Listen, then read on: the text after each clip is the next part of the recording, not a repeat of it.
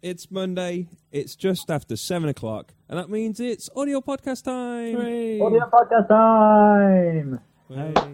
It's the 9th of January. It's a new year and a new season, show 41. Show forty-one. Uh, a new year, a new season. I'm Samuel. Prime Freeman. number show. That's important. I'm Scott Hewitt. That's Sam Freeman. I'm Scott McLaughlin. You- Oh, it's ace. Well, okay, we're on a bit of a time delay apparently, but I'm sure we'll cope. Um, So let's get straight into the news for this year. The, the first news item this year is from last year. It could have been in the last show last year. It was, but we missed it, and it was too good to miss. It's a sound library. It's the Springs sound library from Hiss and Roar. It's good fun. That's There's a pretty cool. 20 odd minute SoundCloud example file that you can play through, which I had running at the same time as my son was playing Lego Star Wars on the um, computer today. And some of the spring noises and some of the laser fire, very similar. Very cool. Can I can I ask you what what sort of sounds are in this then? Well, they've gone, f- they've, there's everything from trampoline springs to spring reverb to, to other types of springs being hit and twanged and bowed. And yeah, I don't have it up on my screen. right- Yes, I do. Yeah, I do have it. So I could say more. The Yeah, let's hear about. I, I for the people who are wondering, I I have I just can't get the internet to work. my Wi-Fi doesn't. Yeah, my browser's knackered. So I'm going to do this without any notes at all. It's going to be awesome for me. Woo! Woo! Yeah. And don't forget the slinky. Uh, they've got they've got a slinky in A there. on slink, oh, a slinky's going to be ace. That's going to be a cool thing. Now, is is this contact mic'd or is it kind of you know? It's a mix, so things have been um, recorded via close miking and contact mics, and a lot. I think a few, a lot of the stuff, a lot of the photographs that they're in studios and things. So Very cool. Yeah. Hooray! Way, Oh, ah, excuse me. way, way, way. Shall we move on? Shall we? Shall we get into the new year? That was the last story from last year, kind of sneaking in here. Oh, I Just see. because- Just just because yeah. Because we like sound libraries. Well, there were there were two weeks of the year almost after we finished, weren't there? They were. I think I looked at the dates and did. I think this was released the day before we did the show or something. Yeah. Oh, so oh, it Ah, was no. very lapse of us, and that's that's very poor. So this next one here is from uh, Duke University, and what what they got here is a list of things that would have been released this year into the public domain before the uh, public domain kind of was the the time limits were altered again in 1976. So it's Duke University Center for the Study of the Public Domain, and yeah, as you say, the anything that was made in 1955 under the laws that existed until 1978 would have become public domain now. But as it is, they won't for They won't another be. 50 years at least. So, um, and what kind of stuff's in there? Because there's actually some big stuff, isn't there? If I remember correctly, uh, it isn't the final part of the Lord of the Rings due to come was due Yep. to come out. Yep, the last book of that, which means that all the other ones would have been as well, since they were released prior to that. Wow, that, that So- would have made uh, making a movie a bit more. And let's not forget that uh, Walt Disney's Lady and the Tramp was in there. Oh, The- yeah. These copyright extension laws have often been referred to as Mickey Mouse laws because they're generally Walt Disney is half behind them, desperately trying to keep their main selling things under copyright. yeah, that's, that's so true. Whereas 85% of copyright owners didn't re- didn't renew their thing after 20 years. So un- under the original laws that were ex- existing at some point, you had 20 years to exploit it before it became public domain, but you could renew that for an extra 20 because most stuff once you've made it, you can only make money for it from a short time and then it's old and people don't want to pay. Yeah. But apparently the economy didn't quite work out the way they thought it was going to and they've shaped it this way instead. Fine. And any uh, what other stuff's in, inside there as well? I remember there was some other kind of some kind of fun stuff in there. Um, Rebel Without a Cause. Oklahoma, Guys and Dolls, Richard III, the film version, The film the version. Laurence Olivier one. Unchained Melody, Blue Suede Shoes, Folsom Prison Blues. Oh wow, there's loads of stuff, isn't it? Can you imagine what? Imagine how with like the kind of remix world that exists now. Imagine if it was like truly kind of embraced what sort of stuff we'd be able to make and things like that. Yep. It'd be really exciting. You could almost imagine this kind of like people have remix parties on the first of the year where they kind of you know get their get the classic they've always wanted to remix and you know start start doing it or something like that. It'd, be, it'd be exciting, wouldn't it? I bet that would have a real kind of surge of sales for people wanting a high quality version that they were allowed to remix with. except that because it's public domain, this is why the, the person who's made it in 1955 would say, yeah, but anybody could then sell it and make money because it's public domain. You know, anyone could be legitimately. I guess so, but I, you know, I mean, you're not. I, I think even if you're not paying for the material you're selling, you're still going to struggle to make a profit selling DVDs on the high street. Yeah, that's true. You know, I mean, that's my that's my. I, I think the larger point here is that you know, diminishing public domain means diminishing everything for everybody, except for the few people in the middle holding on to the pennies. It's it's just sad to see. I'm sad. Should we move on to some people that are giving stuff away at the moment? Yeah, let's go for it. So there's a, another remix competition. This one's from Lamb, the band Lamb. They've put up stems for one of for the Butterfly Effect from their album Five, and so you can download stems from SoundCloud and remix them and send them back, and the I forget their names now. The people from Lamb will choose the ones they like best to appear on one of their EPs or something or other, and you win a copy. I have to say, this makes me very happy. I'm a huge Lamb fan. Exactly. I mean, this kind of thing is obviously just so that people talk about the fact that Lamb have a new album, which otherwise I wouldn't know. Um, Sure. You know, fi- fine. It's it's good stuff, and I've had a listen to a couple of the stems, and it's, yeah, it's a good track. Some stuff to do there, and they're um, on the side of this. They're also advertising the um, Melodyne. You can. They're suggesting that you can use that to remix it because you can download it and use it for a month on the trial, and the winner gets a copy of that. I think. That sounds pretty on cool, all in all. Yeah. Yeah, that's a great. That, that sounds like a really interesting competition. I like it. I like it. That's cool, and that's a great way of promoting, isn't it? As well, like you know, this is a new album. Here it is. and it's a great way of giving of like disseminating music at all. I mean, yeah, here's a mix. We've spent hours on it. It's really good. It'll sound good on your iPod or on your stereo or in your car and all that kind of stuff. But hang on, maybe you want to by giving people the opportunity to remix things, then people can get more out of it. Perhaps I don't know. It's certainly the way I prefer to listen to things. Yeah, that's very cool. Okay, I'm flipping it back just to what you said a minute ago. Wouldn't it be interesting if everybody did this? Certain- So, the- sorry, we're all.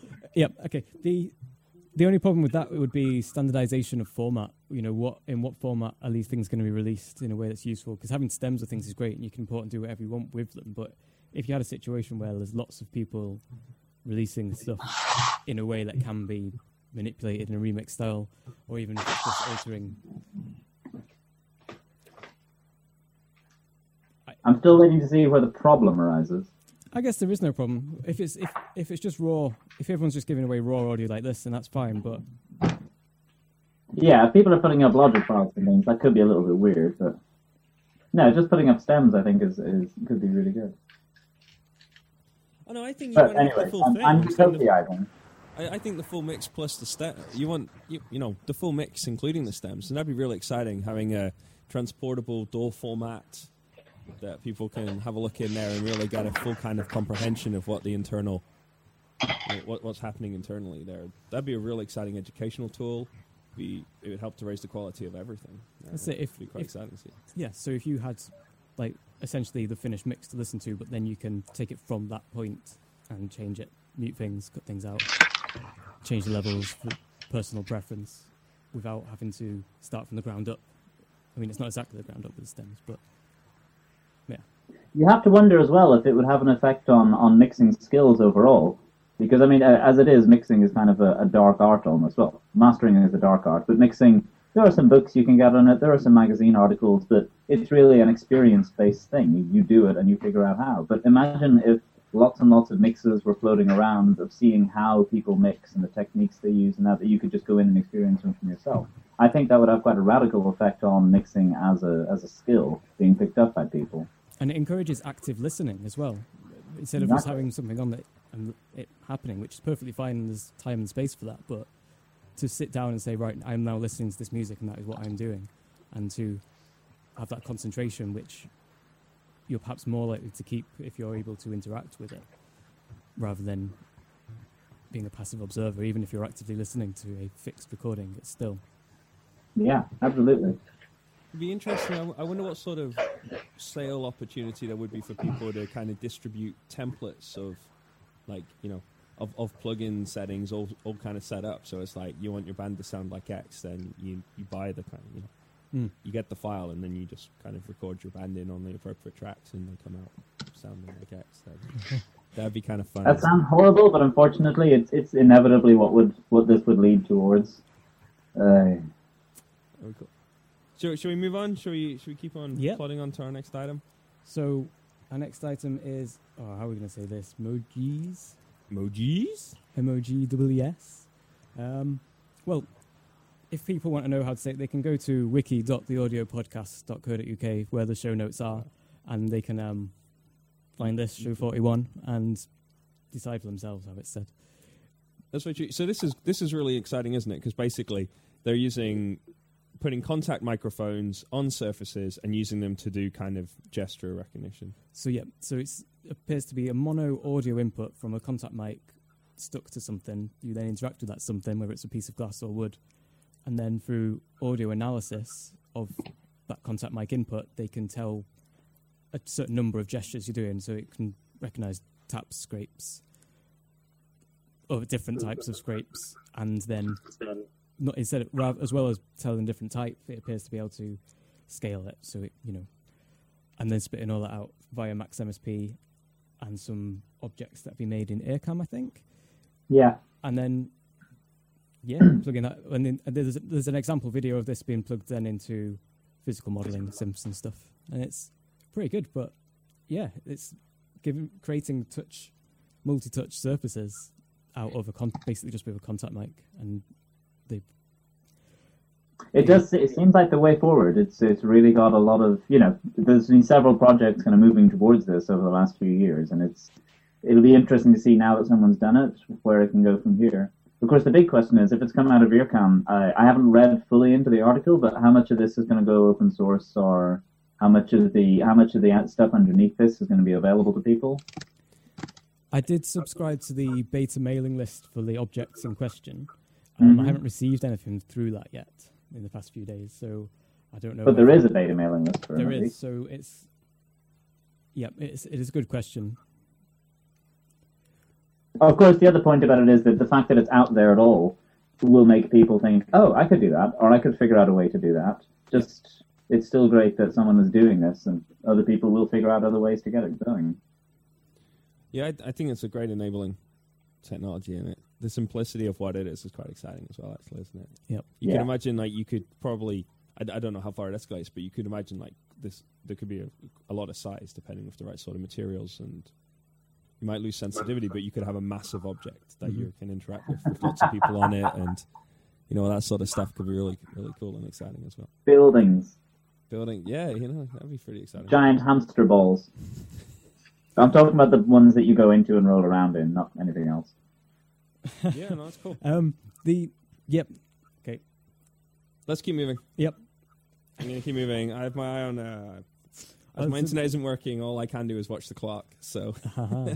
um, time moving. let's check. What did we put this in as? Yep, this is Max v PD Flame. The PD PD community got a bit upset this week when a I think more than the PD community got upset, the Super Collider community got upset as oh well. they did okay. So um, people using open source software got a bit upset when a call went out for works that explicitly said you must use Max MSP or Kyma for the signal processing in your proposed works, and they explicitly said Super Collider and PD patches will not be accepted. Wow. Now, for a bit of balance here, I think we should, uh, for somebody who has a working internet connection, we we should um just Well, we, we should say what the call actually is because do, if you are a Max MSP person, then this is a genuine opportunity. So okay, so this is the the requirements are as follows. There are five points, and number three is the one that people kicked off with. So I might stop at number three. Um, well, I think I think point one makes the point as far as I'm concerned. So number one. well, but what is it? What is the call? What, Oh, what what's is the call, for? Okay, shall I read the whole call? What is the call for? No, don't read it all. Just the very brief. This Very brief. Okay, this is a call for Sonic Screens, um, the USO project, and they want electroacoustic works for live instruments and electronics. Okay, that's awesome stuff. So Okay. it's a call for stuff, and if you and if you happen to meet the criteria, which is it has to be done in Max or kind Well, of, then you can. okay. Then this is a call you can respond to. I'm just wanting to be Yes, balanced. Okay, fine. Okay. Um, So having reported about this call, which isn't very interesting because it's well, it, it's obviously an interesting call, but as far as we're concerned, as show content, it's not very interesting. Let's get on to the interesting part of it, which is says that you can't use PD, and the PD and you can't use Super Collider. You have got to use Max. Or but it number one says the piece must be composed for violin and cello as a duo. Scores for solo violin or cello will not be taken into account. So straight away, they they know what they want. They want a specific thing for a particular performance. They've got people to play these instruments. Like I might maybe, maybe I'd get upset and say, well, can't I write for viola and cello? You know, I think no, you don't see people getting upset about that kind of thing. Anyway, point two, they want the score in PDF, no problem. Um, oh, it must be traditional graphic. Yeah, Well, that's very flippant of you there, Sam. Saying PDF isn't a, f- you know, it's is that is that not open? I suppose that's not open source either, is it? well, Is it, it's it's yeah, it's fairly it's an Adobe product, isn't it? Like PDF. But anyway, just carry on. What you, uh, okay. Number three, the electronic processing must be developed and implemented using MaxMSP or Kyma. Is that how you pronounce that? K Y M A. I think. let, let's just do it that way. That'll be fine. The multi-channel format for the spatial diffusion must be up to 6.0. 2.0 and 4.0 works are still eligible. There you go. That's point three. Okay. And that's what people are upset about. Yeah, it has to be done in Max. Or Kyma. Okay, man. That it has to be done with proprietary software is like is what I if if you Google PD list and go through and find their archive, you can see what people have been saying. And I think it was also discussed on other lists and places elsewhere. Yes, yeah. I think, you know, I, I well, well, well, let's try and be mature about this momentarily. but why, why would I, I wonder? I guess it's from a simplification point of view, isn't it? Like the people re- who are going to handle the call responses obviously ha- feel they have a technical expertise in these areas, and they want a response back that match up against those technical. That technical. Yeah, that makes perfect sense. and and that's the reason why these kind of things happen. I, I've been involved in calls where it's like, you know, we're happy to take responses in a certain random mix of things, and the reason for that certain random mix of things is because it matches up against the skills set know. of the people who are receiving this stuff, and that makes, you know, th- that kind of makes sense. At the same point, I think you have to. The thing that concerns me about these kind of things is when you when you go down the route of it has to be delivered in proprietary proprietary software, you're immediately excluding the whole a whole load of people from possibly being involved. Because uh, to, to illustrate what I mean by that, if I was to say to you it has to be done in PD, then you might be a Max programmer, but you could go download PD, play around with PD, learn PD, and then deliver something in PD if you wanted to. And there is no financial cost to you doing that, and you would have the ability to program in PD at the end of it. Whereas with this kind of way round, if I was to say you have to do it in Max, then people are objecting to the fact they'd have to go out and buy a copy of Max. So in actual fact, you could use the trial version of Max Yeah. for 30 days, and that would do it once, wouldn't it? So Yeah. Scott, I, I agree with you that th th there is a principle at stake. Uh, I, I think everything you said there is completely correct. Uh, ultimately, though, with a small little competition like this, it seems you know, if that's what they want, that's what they want. It's it, it seems not childish is not the word I want to use, but over the top for a community to to go up in arms about that. But then again, I haven't read the original claims, so I don't know if it was a community up in arms or just one or two people who were a bit hacked off. I think that we've been portraying it as this kind of. I think it was moderately aggravated, but still quite level-headed. They didn't. I've, I haven't read the whole thing well Yeah. through, but people were taking it personally, but they weren't. Go, no one was going over the top. Oh no, I, I think you know, in, in terms of our service to the people who enjoy our show, this is more of a if you want some amusement, then It is amusing. some public Right. archives that are worth reading. And there's some great remarks. Uh, I think there, there's one comment where they talk about why can't we use other instruments. There's the other one which suggests the use of the PD tilde object in Max. Yeah, Miller Puckette pro- suggested, why don't you just use Max with the PD tilde? Yeah. Object in there. I think that's interesting. What what actually does intrigue me, I, I just even think about this, is but when they say they want it in Max, do they want it in a vanilla Max, or are you allowed to use external objects? I'm saying that could be a I guess uh, without knowing their reasons, who knows? But I think your original supposition was probably most correct. That it's just that it's what they know. So if you send them something with a library they're not used to, at least they can probably go out and get it and install it. Whereas if you send them a PD patch, they're just they're not willing to put in the the time required. But who knows? We're putting words in their mouth. We are indeed. Well, I, I think to, to make sure we have our balance correct, if you're a, if you're a Max or Kyma programmer, this is an opportunity, and if you're not, it isn't an opportunity. and that, that feels to me like it's going to be a good a good balance there. Nor if you're a piano composer. Yeah, yeah. If you're if you're a composer for piano, this is not a call for you. Awesome stuff. Cool. Uh, shall we move on? Yeah, we've got a couple of new pieces of hardware this week. I mean, there's probably loads, but there's two that we're going to mention. Fair enough. So the first one is the Akai MPC Renaissance music production controller. Woo! Um, Awesome. it, yeah, it looks pretty good. It's so it's taking the traditional MPC interface, which has Oh, well, a whole, whole load of rotary encoders, a whole load of pads in the middle. All Yep. a bunch. I, I, this web page This just is worked. new- yep. Hey. and it has multiple MIDI in outs connections, which I thought was pretty good. And it also functions as a USB audio interface.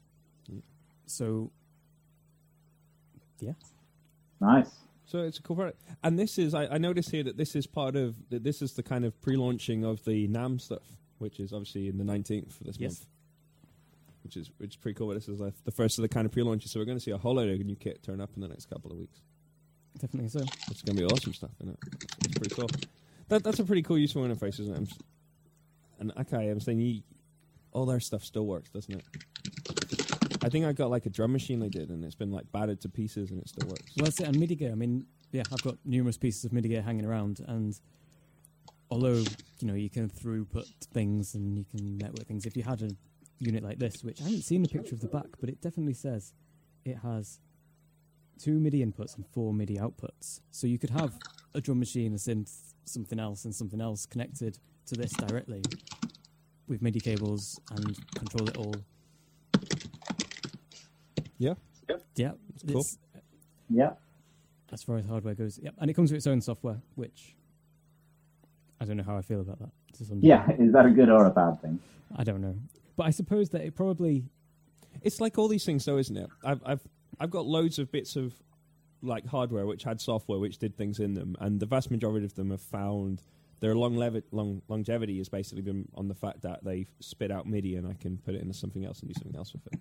Mm-hmm. And I always think that as long as you, you know, with these kind of products, if you buy them with that in mind, it's a you're going to buy a control surface, and if you can get the control surface out into something else, then as long as the the software, the included code inside it or whatever, it does something you want it to do at the moment, then you've always got a piece of hardware which is potentially useful for some other functionality later on. Yeah.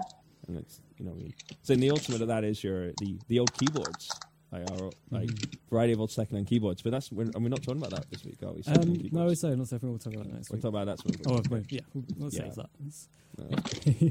But I, Um, I think that's an interesting, you know, a a nice kind of option you can have with them. as well. So that's cool, and it's nice to see this kind of like retro-inspired hardware kind of it's- and the fact that I think it's cool.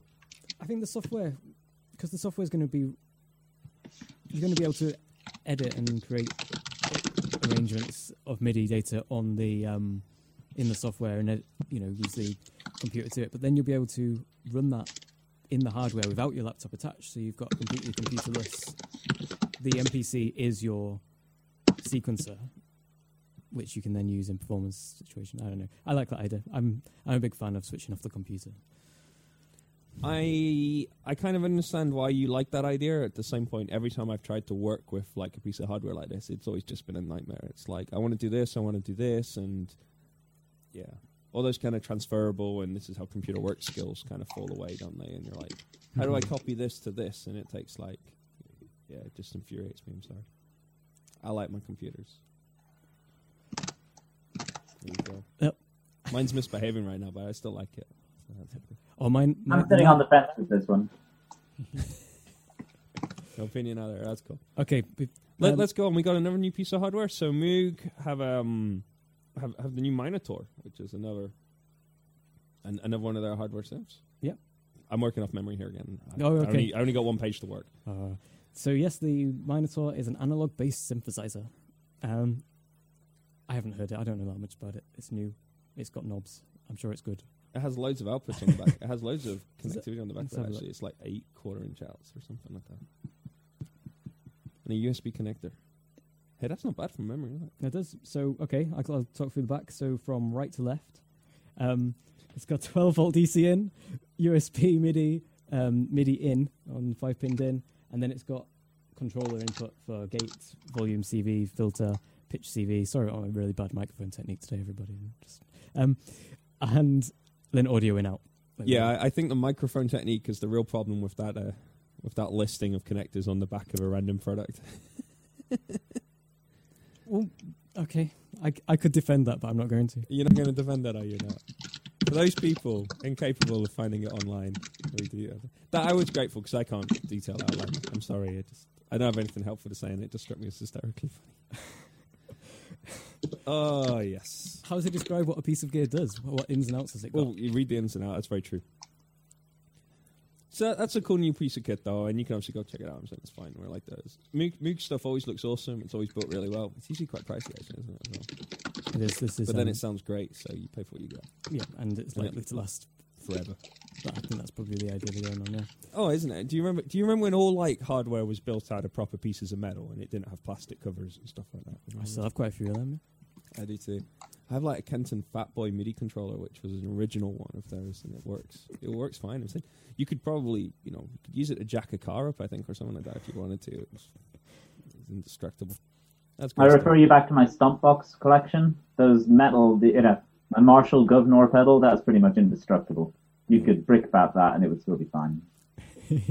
Yeah, that kit, those, that kit was made to last, wasn't it? It's, it's a good kit. Okay, let's let's move on. So, uh, happy birthday, David Bowie. Yep, that's that's it. I thought I'd put that in there. Notice it somewhere on the line that that's today. So happy birthday, David Bowie. There we go, cool.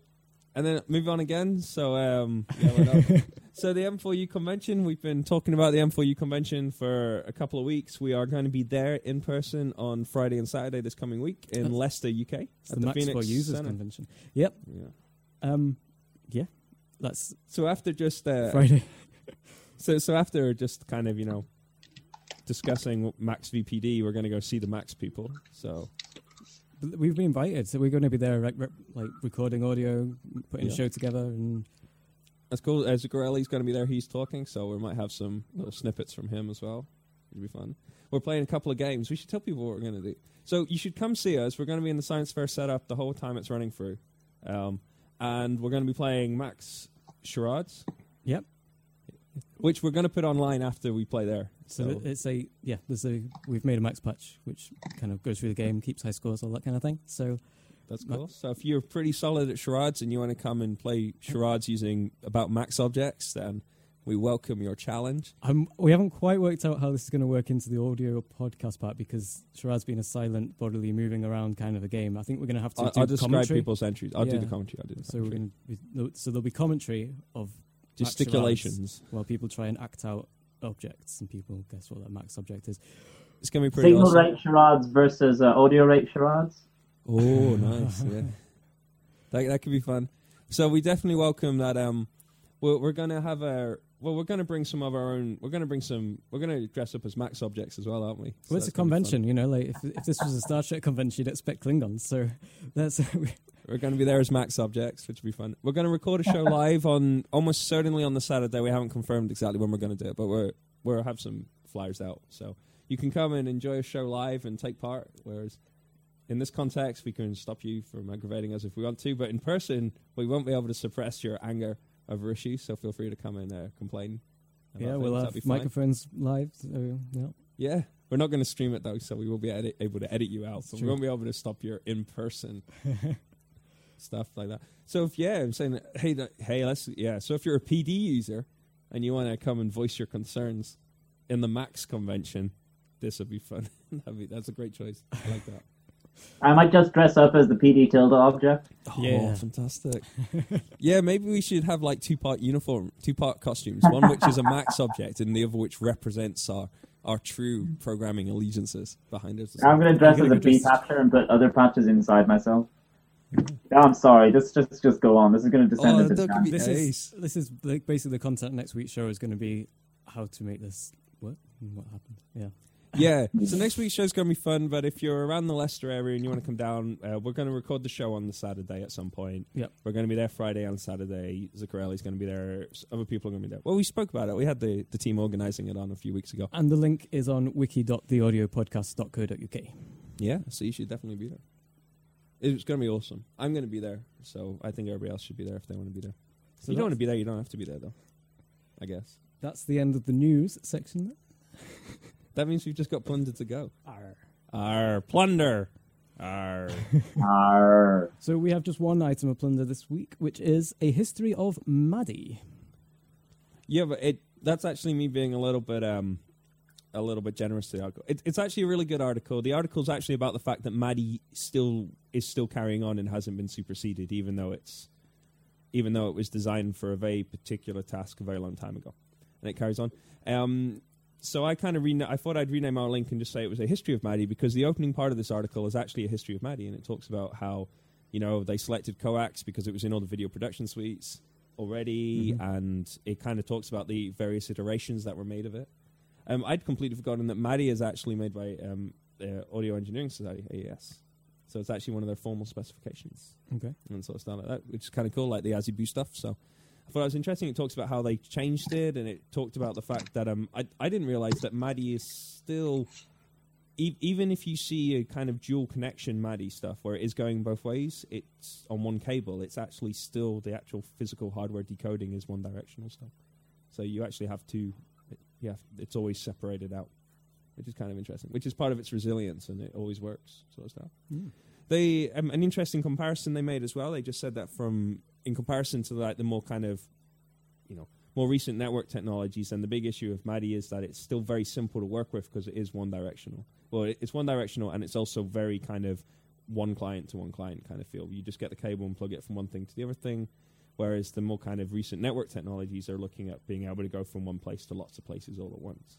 So Mm. I thought that was a nice kind of comparison as to where MADI is the good technology for a task, and where another technology might be more interesting. Because, you know, I think I get the feeling that the Ethernet audio stuff is really is really starting to lift. Just is really taking off because of the fact that the actual fabric is all in place now. So everywhere you go, you get Ethernet and Ethernet and gigabit. So it's it's all there physically cabled in, ready to use, isn't it? So the days of turning up places and there being coax sticking out of the wall are pretty limited now, really. But as the technology is still there, and you know, Mm.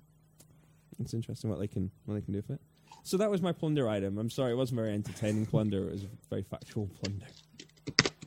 But you know, I thought it was an interesting item, and it was outside our news, and it was outside our news deadline. Okay. That, so, so it couldn't be a news item, so it had to be a plunder item. There you go. cool. Awesome. So we come to the end of another audio podcast. That's Awesome. it. Ta-da! Ta-da! We had a few problems with our um, Google Hangout today. I think people, we have had one person has showed up. We had a few messages come through that said, I can't get into the Hangout. Um, we don't know why that is, but we'll look into it and get it sorted for next week. Or yeah. not. Well, maybe. Maybe. We're, we're, we're keep trying to. It's going to be mostly pre recorded next week. How are we going to do that? Are we going to push it out live? Yeah, or- so ne- next week we're going to record the show at the M4U convention. Yep. And we're it's just going to go into the podcast stream. Okay. There's going to be no. so there'll be no. We live stream next week. Having, we're having Monday off, so, yeah. Because we haven't had a s- mon- last Monday off. We're uh, having not having only been here once. We're here. Uh, yeah. So there isn't going to be a live stream next week. Basically, that's all there's going to be. There was going to be a live stream. Yeah. Okay. There you go. It'll just be up in the podcast, but a week later we'll be there, and hopefully we'll be able to work out how to do all the Google Plus, get the Google Plus stuff a little bit more. Well, work out what went wrong, and then find out from the Google guys how to fix it, which is cool.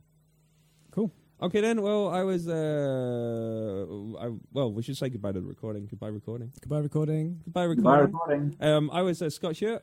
I'm Samuel Freeman. I'm Scott McLaughlin. Goodbye, recording.